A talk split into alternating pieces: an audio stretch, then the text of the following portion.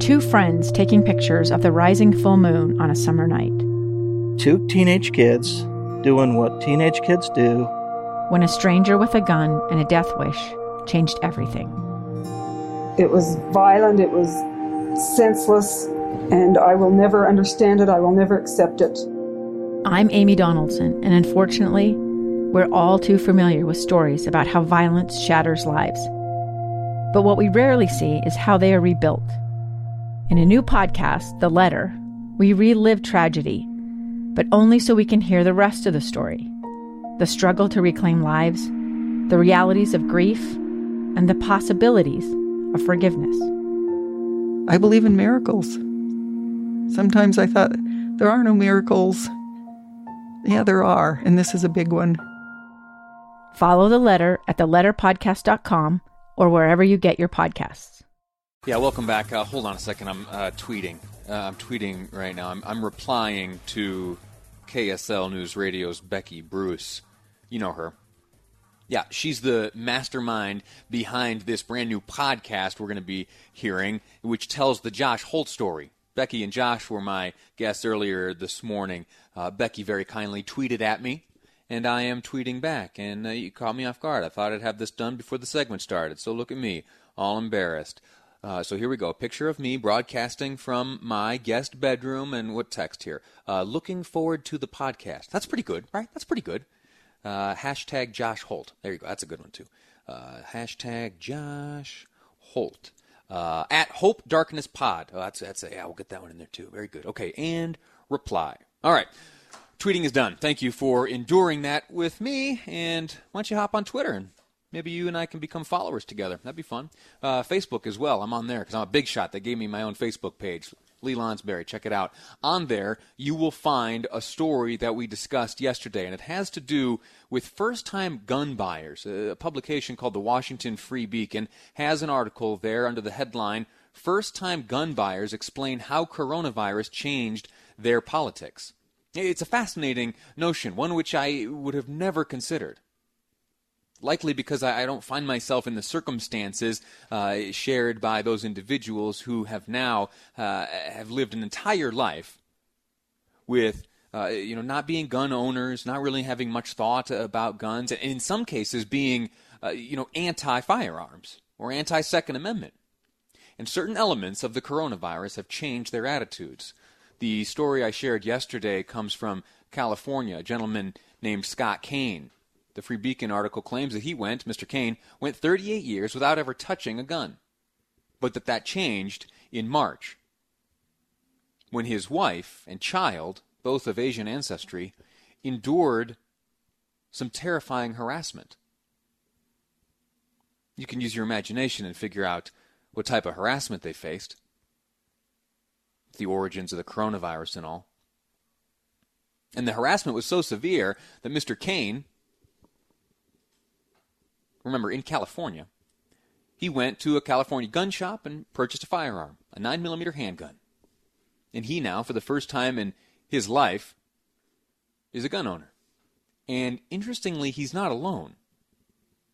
This article goes on to chronicle the experiences of many other individuals who felt that the threat against themselves and their family was such that they needed an added tool to defend themselves. And in the month of March, over 2 million people purchased firearms. That's a record. That's a record. March 2020 marks the largest number of firearms purchased here in the United States in history, in the midst of the coronavirus. How does that strike you? I shared this story just yesterday. I put out a, request for comments and, and thoughts to be shared with me by you, and there are a number of you uh, that did exactly that. So let me just uh, turn a knob and push a button and turn this on and plug that in, and we will share with you right now some of the responses by you yesterday answering the question how does the coronavirus change your relationship with firearms? Does it prompt you to become a first time firearm owner? Or does it prompt you to buy more firearms or more ammunition or anything like that? Has the coronavirus impacted your views on firearms and the Second Amendment? First comment comes from a young woman. No, I have not. purchased a gun lately or ever. I I do not like guns. I feel they're more of a danger than a help. Uh, I think we need to take other precautions to be safe and not get caught up and get worried.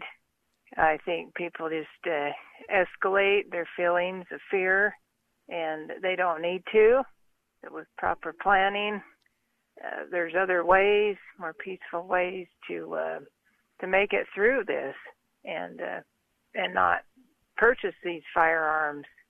All right, there's one view. Here's another one. A gentleman says he is getting a gun. I've been trying to become a gun owner for the past year, but it's never been able to fit my budget. But because of this Trump check, I've definitely been able to become a gun owner, and I love it. Uh, the best offense is a very good defense. Here's what's funny. You know, I've shared with you a number of times that I am a Second Amendment enthusiast. I am a tinkerer. I, I try a little bit of gunsmithing, uh, and, and, I have been raised with firearms. My dad introduced them to me at a very young but safe age, and safety was first, last, and always. And I have uh, developed friendships that uh, revolve around our shared affection for firearms. And what is described by this gentleman here. Look, I'm going to play this for you again. Listen, listen to the, the, the point that he makes. It, it's not exactly answering the question that I asked, but it, it is uh, interesting and entertaining nonetheless. Here again, the gentleman calling in yesterday. I've been trying to become a gun owner for the past year, but it's never been able to fit my budget. But because of this Trump check, I've definitely been able to become a gun owner, and I love it. Uh, the best offense is a very good defense. Because of the Trump check, he's uh, of course referring to the, the, the $1,200 if you qualified for that amount, uh, which came in the form of a stimulus payment deposited directly into your checking account, or maybe it's showing up now in the form of a paper check in your mailbox.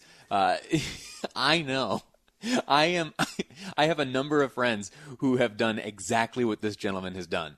They have been gun uh, uh, aficionados and uh, fans and hobbyists of sorts, and they would like to uh, in- increase the size of their arsenal, or diversify it, or just buy that new firearm which they've been uh, ogling over for so long. Ogling or oogling? Ogling? Oogling? I don't know. And they, with the twelve hundred dollars from uh, the federal government, have been able to do that. So uh, good for you, man. That's that's pretty cool. Well, now I'm curious. If you're listening, sir, call back and tell me what you buy. I'm curious. Uh, last voicemail to come through uh, from another woman. She, in answering that question I put forth uh, earlier, which is showing up anecdotally around the country in, in large, large numbers, that the coronavirus and the circumstances which have arisen as you and I and the government and the health officials have all collectively reacted to the coronavirus, it has created countless numbers of first time gun buyers. That's why I was curious to see if that was playing out at all here in Utah. Final response to that question here.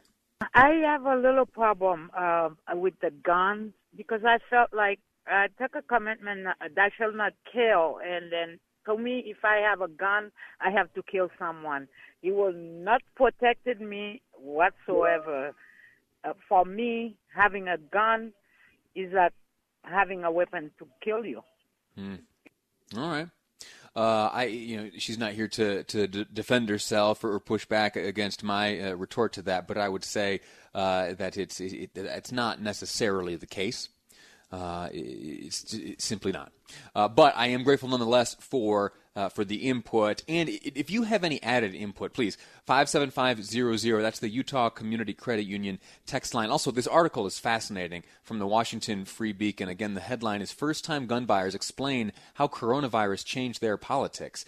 Uh, would you make your way over to my Facebook page? It's Lee Lonsberry. While you're there, click like, will you? The, the bosses say uh, the bosses say that uh, that that if I get bigger numbers there, that they'll pat me on the back harder. So you'll be helping me out uh, a, a, great deal. Uh, Lee Lonsberry on Facebook. Have a look at this article. It's fascinating. And uh, would you weigh in? Let me know what you think. Uh, we, in, in, just a moment, uh, are going to take a break, and I have a few notes here from producer Amy. She informs me that according to Oxford, that it is pronounced ogle.